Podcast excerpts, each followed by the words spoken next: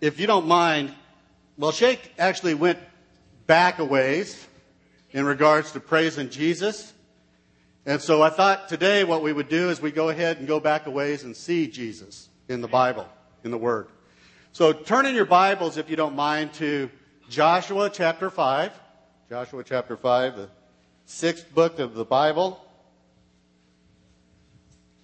I don't want you to start reading it just yet because I want to explain some things that are going on here in this passage before we start before we start to talk about it. Over the last few weeks for the children of Israel, a lot of things have been going on as we read this passage.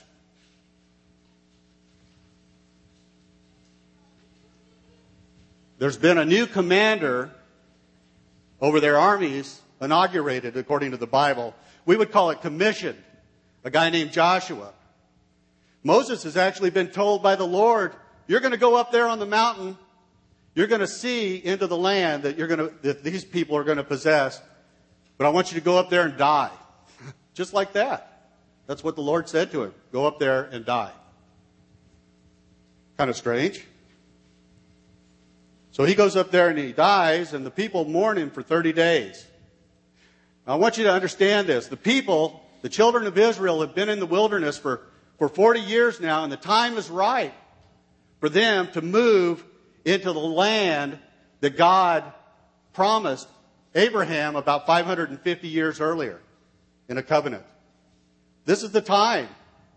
There's two million people that are camped on the plains out there east of the Jordan River. So then the word goes out. Matter of fact, Joshua commands the people. He says, All right, everybody, go out. You tell the tribes it's time to move. We're going to move now. So the word goes through the camp. Two million people. Get up. We're getting ready to move. We're going to go take the land that the Lord promised us. And then the Lord dries up the Jordan and he instructs Joshua and the priest to station the Ark of the Covenant down in the base of the Jordan River. And these two million people passed by the Ark of the Covenant up onto the plains of Jericho. Now, the city of Jericho is a fortress city located on the west side of the Jordan River. This is a massive city. Some scholars say that the walls are 300 feet thick, 60 feet high. And it commands all of the territory around it. And so the people of Israel, they march onto the plains of Jericho on the, now the west side of the Jordan River. They're going to take the land. Okay? They're going to take the land. But then the Lord begins to, to, to tell Joshua some really strange things. He says, You know what? Before we begin to take the land, I want all the men circumcised. Whoa. Lord, we got our army here, and the army's made up of men, and you want them circumcised. Okay, we'll do it. Then he says, I want you guys to take Passover. See, the, the children of Israel had not taken Passover since they camped at the base of Mount Sinai. So they go into a place called Gilgal. Gilgal means the rolling away. Now, this is significant. I want you to hear this. Gilgal means rolling away. They camped there about three miles from, from Jericho. Circumcision, Passover, and then I think Joshua goes up and he's, he's in the command of, of the armies of the children of Israel. And he goes up and he's looking at this massive city. And I think he's thinking to himself, Lord, what are you, what are we doing here? What are we doing here? And as he's looking at the city, we'll read in Joshua chapter 12. We'll begin right there.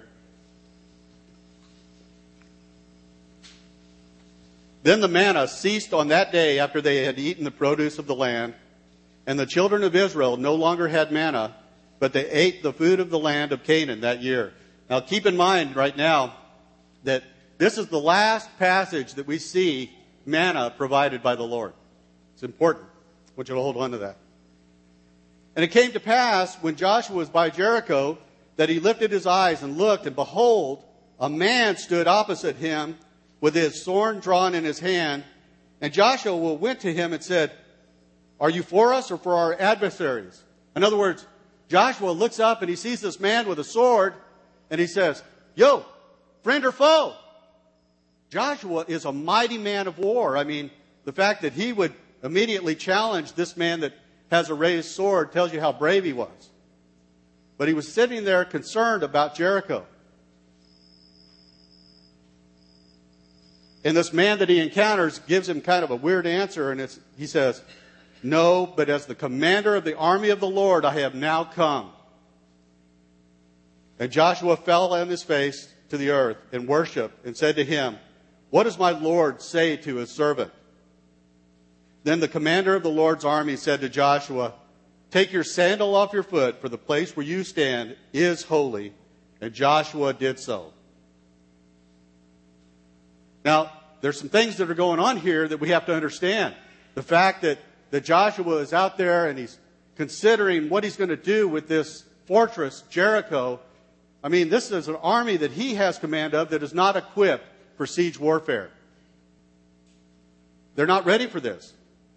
So he's up there and he's considering it and he says, I, I, I got to think he's praying. I got to think he's praying. And then he comes and has this encounter with a being, a man with a sword drawn, who allows himself to be worshiped. Well, who is that? It's Jesus. That's right. In theology, we would call that a theophany. In other words, a manifest appearance, a bodily appearance of God. In this case, it's more properly called a Christophany. Jesus is there. Jesus is there with the children of Israel. Imagine that. This is significant for us. If we acknowledge that Jesus is there with the children of Israel, then, then we got to acknowledge a few things about Jesus. Number one, Jesus is a warrior. He's a warrior. Okay? Not only is he a warrior, but he is an engaged soldier. He has his sword drawn. He's ready to do battle. He's not a guy that's back there. He's not a general back on the, you know, in, in, in behind the lines. He's ready to do battle to lead his people. Okay? He's also acknowledging himself as the supreme commander. In other words, well, in the Hebrew, the word that he says, I am the commander of the armies of the Lord. That Hebrew word is Seir, which means I am the Lord of Lords. He's the ultimate commander. Okay? And as we see, as we read through the next few chapters of Joshua, one of the things that we notice is that the children of Israel, they go into the land, and I mean they are victorious because Jesus is victorious. This entire book is all about the victory of Jesus. This word is all about the battle plan of the Lord and Jesus being victorious. Matter of fact, I'm going to encourage you this week, when you go home, I want you to read the first 11 chapters of Joshua. It's all about victory. And a lot of the things that we're going to talk about this morning are all about the victory of Jesus and the manifestation of that victory through the children of Israel. But if we go back and we accept that, that Joshua has had a Christophany, in other words, he has seen Jesus, and this is a key point. I want you to hear this. The key point is this the Lord, in his wisdom, I believe, is painting a picture for us. You know, the Lord likes to foreshadow things. He likes to show us things that will happen, not only to us, but that will happen later in His Word. And this is exactly what He's showing us in this passage from Joshua. See, I think that, that this has application for us today. If Jesus is the commander and the people of, the, of Israel are going to pass into their possession with Jesus in command, it's a lot like how we do it today. We pass into the promise that Jesus has for us through Jesus, accepting Jesus as our commander. And the cool thing about it is that when we say yes to Jesus, we recognize that, okay, you're in command, but even better than that, you, Jesus, are victorious. Amen? Okay, so praise God that, that God has given us a commander that is victorious. Let me put it this way. Everywhere that Jesus looks right now, everything that he observes is victory. He can't see defeat. You understand that? From his vantage point, as he looks around, he sees victory. He sees victory. Praise God. Because we are, because we are in Christ and because Christ is in us, because we belong to Jesus, we are victorious. Are you getting that? We're victorious because of that.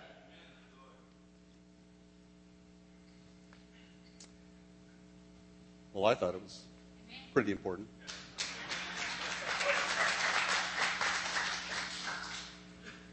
Okay, let's look at the case of Joshua and the children of Israel as we consider that Jesus is victorious and, and on our behalf, he's victorious as well. The children of Israel still have to take action to possess the land. You know, the Lord very easily could have gone into the land that was promised to Abraham. And with his mighty hand, he could have crushed the enemies that were there, the Amorites and the Canaanites and all of the ites. He could have crushed them, but he didn't.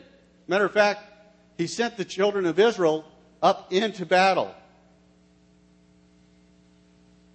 And I think that the reason he does that he did that and he does it for us is because he wants to uh, he wants us to understand the value of the promise that he has made to us. The value of the land that he has given to us. In order for us to take the land, we must recognize that we're moving from a place, let's say that before you before you said yes to Jesus, you know, you might have been in a place where you were just surviving. And that's why just before we encounter Jesus in Joshua 5 here, we see the manna taken away. I mean, I don't know what manna was like, but I got to think that it was probably pretty boring day after day after day. Manna again. What are we having for breakfast, babe? Manna. What are we having for lunch? Manna. What are we having for supper? Manna. Okay. So what we see is that the manna is taken away and God says, now you are going into the land that I have promised you and you're going to live off the abundance of the land. It's very similar to what we experience today. We move from a place of just surviving to a place where we go in to live with the abundance that God intends for us through Jesus. Amen? Amen. But you know, here's the issue. Here's the issue. And I want to make five points here. There's an enemy that stands in opposition to us. And he doesn't want us to take the possession of what God has promised us. Okay? So, because he stands in opposition to us, there are five points that I want to make. Number one, there are battles for us to fight. Number two, there is fear to overcome. Number three, we've got to walk in obedience to the Lord. Number four, we've got to recognize that we have an enemy and he's a wily enemy. We don't give him any respect, just recognize that he's a liar. And finally, we've got to walk in faith and be fully confident. I'm talking about fully confident that Jesus is always victorious. Amen. So let's take these one by one. One by one. There's battles to be fought. The Lord, through Moses, had prepared the children of Israel uh, that they would fight for the land that was promised to them. In a similar manner, Jesus tells us in John 16, These things I have said to you, that in me you may have peace. In this world, you will have tribulation. But be of good cheer, for I have I have overcome the world. If we paraphrase, and I've actually looked at the Greek when you look at this passage in John 16, um, if you paraphrase it or you read it literally, we could say that Jesus is telling us, in this world, you're going to be, you're going to have opposition. There will be opposition to you. But take heart because I am victorious. I am victorious. So when, when we recognize that there are battles that we have to fight, the thing that we want to always remember, just like we were singing today, all morning, is that Jesus is with us. And Jesus, like I said earlier, can only see one thing. He can only see what? Victory. Victory. So we know that there's opposition. We know that there's battles. And we know that Jesus gives us victory in those battles. Number two, there's fear to overcome. This is a big issue. I want to tell you how Jesus handled this, at least as we look at it from the perspective of the book of Joshua. It's amazing to me. Matter of fact, I'm going to, I'm going to read Joshua chapter 5, verse 1. So it was when all the kings of the Amorites who were on the west side of the Jordan and all the kings of the Canaanites who were by the sea heard that the Lord had dried up the waters of the Jordan from before the children of Israel until they had crossed over, that their heart melted and there was no spirit in them any longer because of the children of Israel.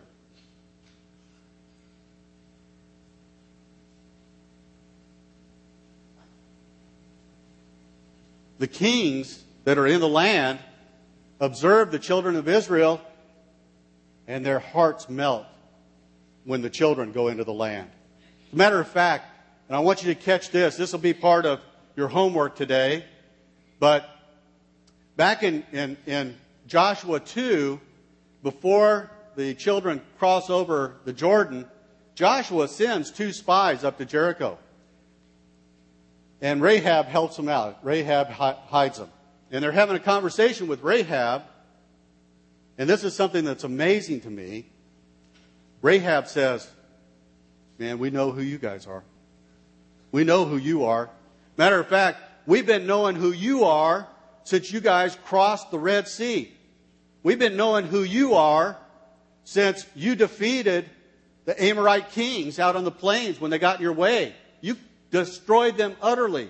So for 38 years, at least, the kings that are in the promised land have been talking about the children of Israel.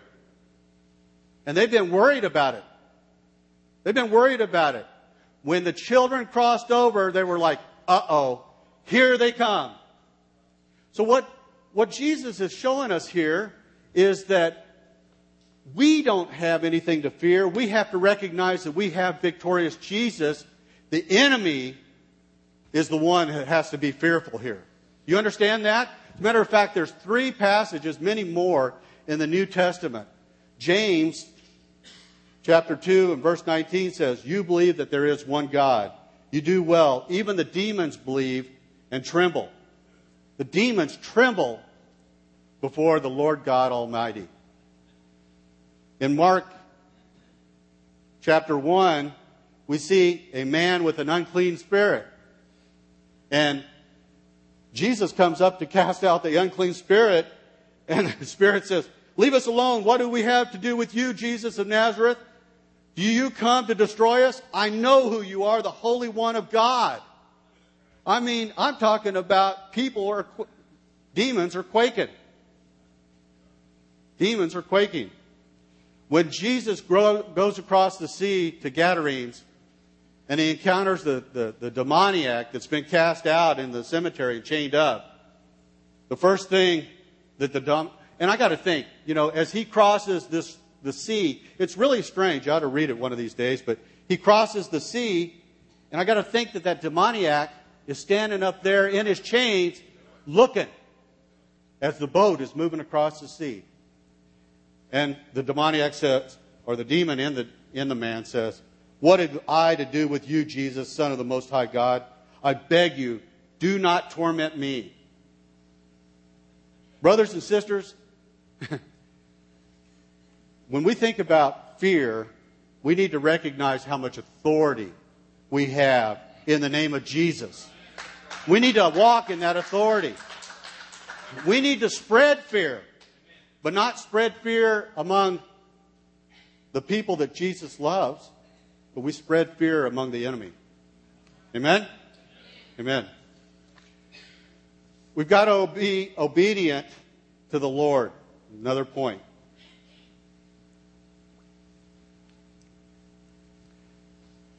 The children of Israel go up, and we see them march around Jericho six days, and then on the seventh day, they march around seven times. They shout, and the walls of Jericho fall down, and Jericho is immediately and utterly destroyed. Utterly destroyed. This stronghold city is completely destroyed very quickly, just like that, as the shout went up. And one of the things that happened before they took the stronghold city, they had been instructed not only by, by the, the Lord through Moses, but also the Lord through Joshua as well. The children of Israel had said, been instructed listen, when you take out Jericho, everything is destroyed. Don't keep anything. I want everything wiped out. No spoils. No silver, no gold. But there was a man among the children of Israel, a man named Achan. And he decided that he probably could just keep a little bit. A little bit. So he buried some of the spoils, some silver and gold in a garment in his tent. A little bit later, after Jericho falls, the children of Israel are camped at Gilgal, Gilgal. And Joshua says, You know, go up there to Ai,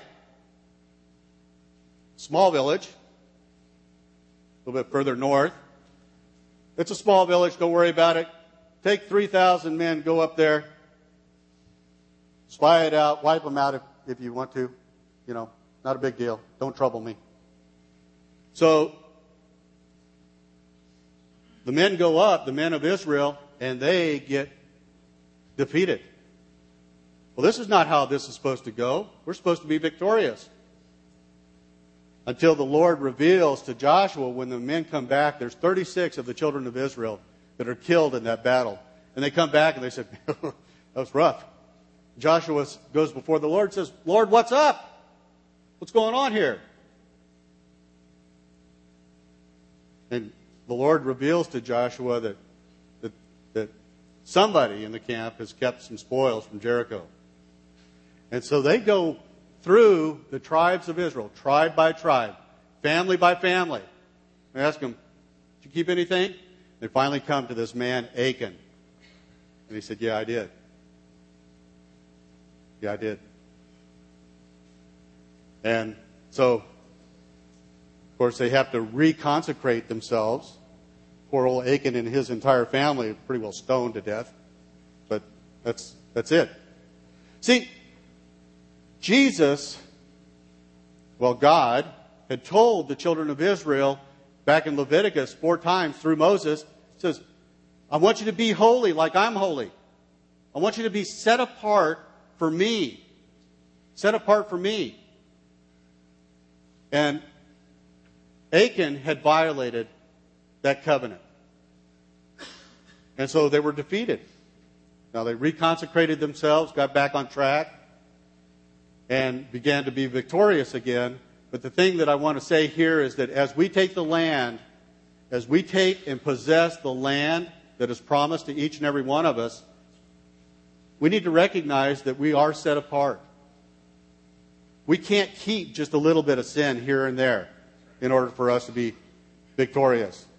We need to be set apart. As a matter of fact, the word ecclesia, the church, means to be called out, and we are called out.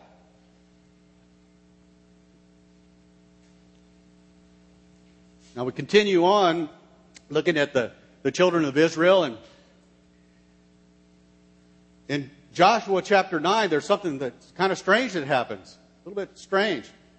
The Lord has told the children to move into the land and wipe everybody out. But the children of Israel encounter this, this group of people, and they come to, they come to the elders and, and Joshua, and, and they're in tatters, and they're, they're, they're, their food is moldy, and, and, and they just look like a mess. And so the children of Israel look at them and say, Where'd you guys, who are you? And they said, We don't even belong here. We're just passing through. It was a tribe called the Gibeonites, a people called the Gibeonites. They dwelt in the land, but they had heard what was going on. I mean, here's another example of how fearful people or the enemy should be of us. They heard what was going on and they said, Man, Israel is wiping everybody out. Let's see if we can figure something out here. So they make themselves out to be visitors, strangers, foreigners. And before the elders and Joshua and the leaders of, of Israel pray and consult with the Lord, they make a covenant with the Gibeonites. And they say, okay, since you're not of this land, you can remain. We're not going to wipe you out. And when God finds out about this, he says, Well, you guys, you didn't consult with me, but you made a covenant. All right, you're going to keep the covenant, but this is not what I told you to do. So we need to be aware that, that the enemy will come in a disguise. And he'll try to remain He'll try to be, remain in the place that we're supposed to possess. So, what we need to do is we need to understand that because Jesus is with us, we have the ultimate in what, what in warfare is known as identification, friend or foe. We can pray and we can say, okay, God, is this something that I, I need to, is this something that I need to deal with? Maybe it's something, a modest thing, but it's something that the Lord really wants you to get rid of. It's something that He wants you to remove. It's something that He wants you to des- destroy. It's something that He wants to take out of the land of promise for you. So we need to be praying about those things. We pray for guidance and discernment. We pray for direction. We've got to recognize that the enemy is wily. Again, he's, we give him no credit. But he wants to he wants to he wants to stay where we need to go.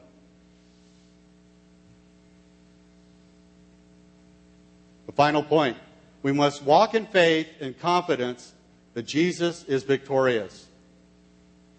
In Joshua 10 and Joshua 11, we see in both chapters, we see the kings as they recognize that the children of Israel are wiping everybody out. I mean, these are, this is the God of Israel is powerful. And so what they do, these kings that are in the land, they begin to, pardon me, they begin to, to make alliances with each other. They come together and they say, hey, you know, first it's the five kings of the Amorites. Hey, we got to get together here. Things are going on. Do you see everything, all the death and destruction that's coming here? So they make alliances. And it's just like that with our walk as we possess the promises that the Lord has for us. What will happen from time to time is that the enemy will gather up his forces. And it, as we look at it, it looks overwhelming to us. It looks overwhelming to us. I mean, the enemy will be in appearance so strong that you say, There's nothing I can do here. There's nothing I can do here. And this is really where we have to remember that because we have a victorious Jesus, we don't have to do anything other than have faith and walk in the full knowledge that Jesus is in charge of this victory as well. Now, I don't know what, where you're at in regards to some of these things that we talked about. But you may, you may still be in a place where you're facing a Jericho, a stronghold that, where you're just ready to enter into the land. You may, you may be in a place where you haven't maybe been completely obedient. Maybe there's just a little bit of sin in the camp. I don't know. You may be in that place where you've had victory after victory after victory, and now you look out on the horizon and you see the enemy begin to swell up, at least in your appearance, as you, as you look at him, begin to gather his forces, marshal his forces, and look overwhelming to you. It doesn't matter. It doesn't matter. Jesus is victorious. Jesus is victorious. Amen? Praise God for that.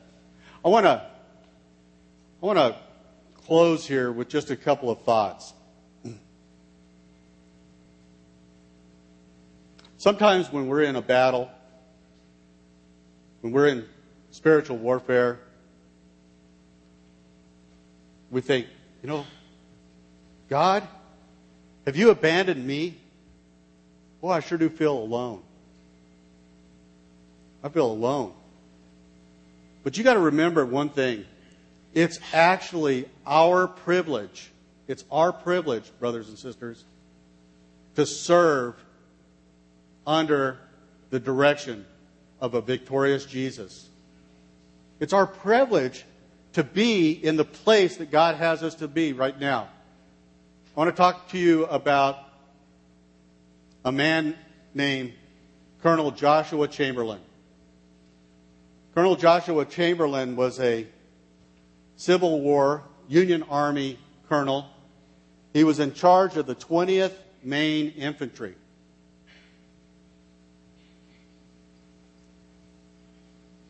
And Robert E. Lee was sweeping up out of the South.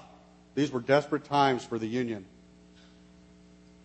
Robert E. Lee's plan was for the Confederate forces to sweep up out of Virginia and to capture either Harrisburg, Pennsylvania, or maybe even continue on to Philadelphia and capture it as well. And if they could do that, they thought that they could bring the North's heart to prosecute the war to an end because the war was unpopular. And so the two armies began to kind of gather in a place called Gettysburg.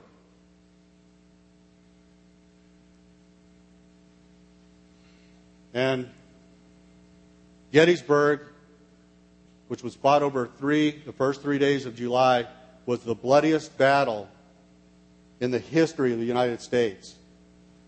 This man, Colonel Joshua Chamberlain, arrived with his 20th Maine Infantry on the second day of the battle. And they were actually behind the lines and taking a rest. And about that time, the Confederates started a march against the southern flank, the, the, the left flank of the, uh, of the Union positions. And this was a decisive battle. I mean, this was, this was a big deal. And so Colonel Chamberlain's 20th Infant- Maine Infantry was called up, and they took a position up on Little Round Top on the south end of the flank. And as they took up their position and the Confederates started to come against them, he told his men, he said, Men, here's the deal. Not once in a century are men permitted to bear such responsibilities for freedom and justice, for God and humanity, as are now placed upon us. In other words, what Colonel Chamberlain was saying to his men was, this is a privilege for us to be right here. It's ugly. It's ugly. But this is a privilege. We are here for a purpose. And so the Confederates stormed Little Round Top, and Colonel Chamberlain issued the order fix bayonets because they were out of ammunition and ran down off of that mountain and charged in the Confederates and held the south, south flank of the Union position. And really probably saved the battle for the North. Maybe even saved the war for the North. The entire war. There were 51,000 casualties at the Battle of Gettysburg alone. But this was an important position that Colonel Chamberlain and his men recognized. They felt like it was a privilege for them to be there. So it is for you. So it is for you. It's a privilege for you to be exactly where the Lord has you. If you're fighting a battle right now, I want to encourage you. You're there because the Lord wants you to be there. He has ground for you to take. Michael, if you could go ahead and throw up that final passage. These are, these are the final words that Moses spoke before he goes up on Mount Nebo to die. Happy are you, O Israel. Who is like you, a people saved by the Lord, the shield of your help and the sword of your majesty? Your enemies shall submit to you, and you shall tread down their high places. Moses is speaking these words as he leaves to go up on the mountain. And he knows that the people that he's talking to are getting ready to go into battle. They're getting ready to go take possession of the land. And he says, You're happy. You're happy, people. Because who is like you? You guys are saved by the Lord. He's your shield. He's your sword. Your enemies are going to submit to you. I'm going to speak that over each and every one of you here. Happy are you, people, because who are like you, a people saved by Jesus? Jesus is your shield. Jesus is your sword. Jesus is your majesty. Your enemies shall, shall submit to you and you shall tread down their high places. In the name of Jesus. In the name of Jesus. Amen? Amen.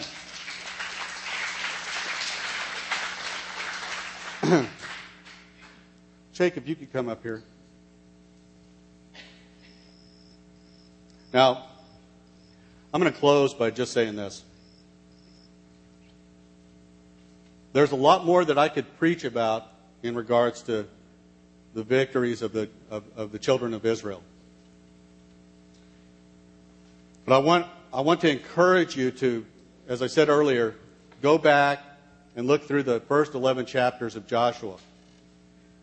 And as you consider those, those things that the Lord did for the children of Israel as they, as they were victorious from place to place to place, as they, as they took the land, I want you to put yourself in that place.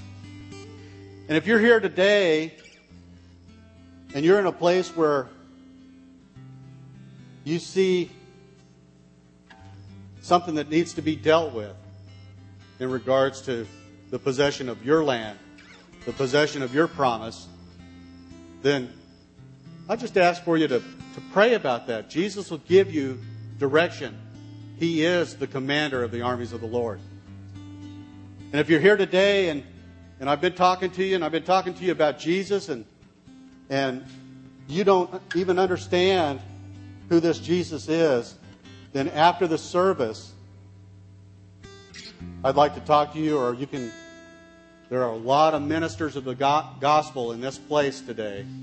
You can certainly get with one of those, and we'll talk to you about Jesus and what he means to you and what he wants to do for you.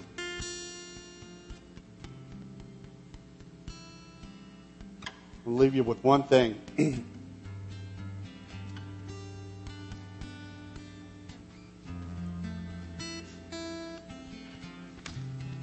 going to teach you a new word today, just before we leave. Word in Hebrew, and it's called ranah. Everybody say it. Ranah. You look at Psalms 30, verses 4 and 5. It says, Sing praise to the Lord, you saints of his, and give thanks at the remembrance of his holy name. For his anger is but for a moment his favor is for life. Weeping may endure for a night, but joy comes in the morning. Now, ranah is an interesting word. Ranah means to shout to God with joy. In other words, but ranah, victory, triumph, comes in the morning. Everybody say it. Ranah. Ranah. I want to encourage you to get your mind around that. You have a battle cry as you, as you listen to Jesus to take the land. So I'm just going to pray over you, and then I'm going to dismiss you. And I'm going to thank you for, for listening to me this morning. Join me as we pray. Lord, I just thank you for this people. Lord, I thank you, Father God, that you provided them with a victorious Jesus. I thank you, Father God, that, that they turn their battles and their burdens over to the supreme commander. I thank you, Father God, that they recognize the wiles of the enemy that want to stay in place in the land that you have promised this people, Father. I thank you, Father God, that as they leave this place, they will walk in victory. They will rise up and they will shout, Ranah, triumph when the time comes. Bless them mightily, Lord. In Jesus' name. Amen. Amen. You're dismissed. The blood of the Lamb and the word of our testimony.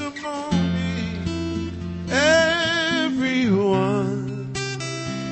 overcome.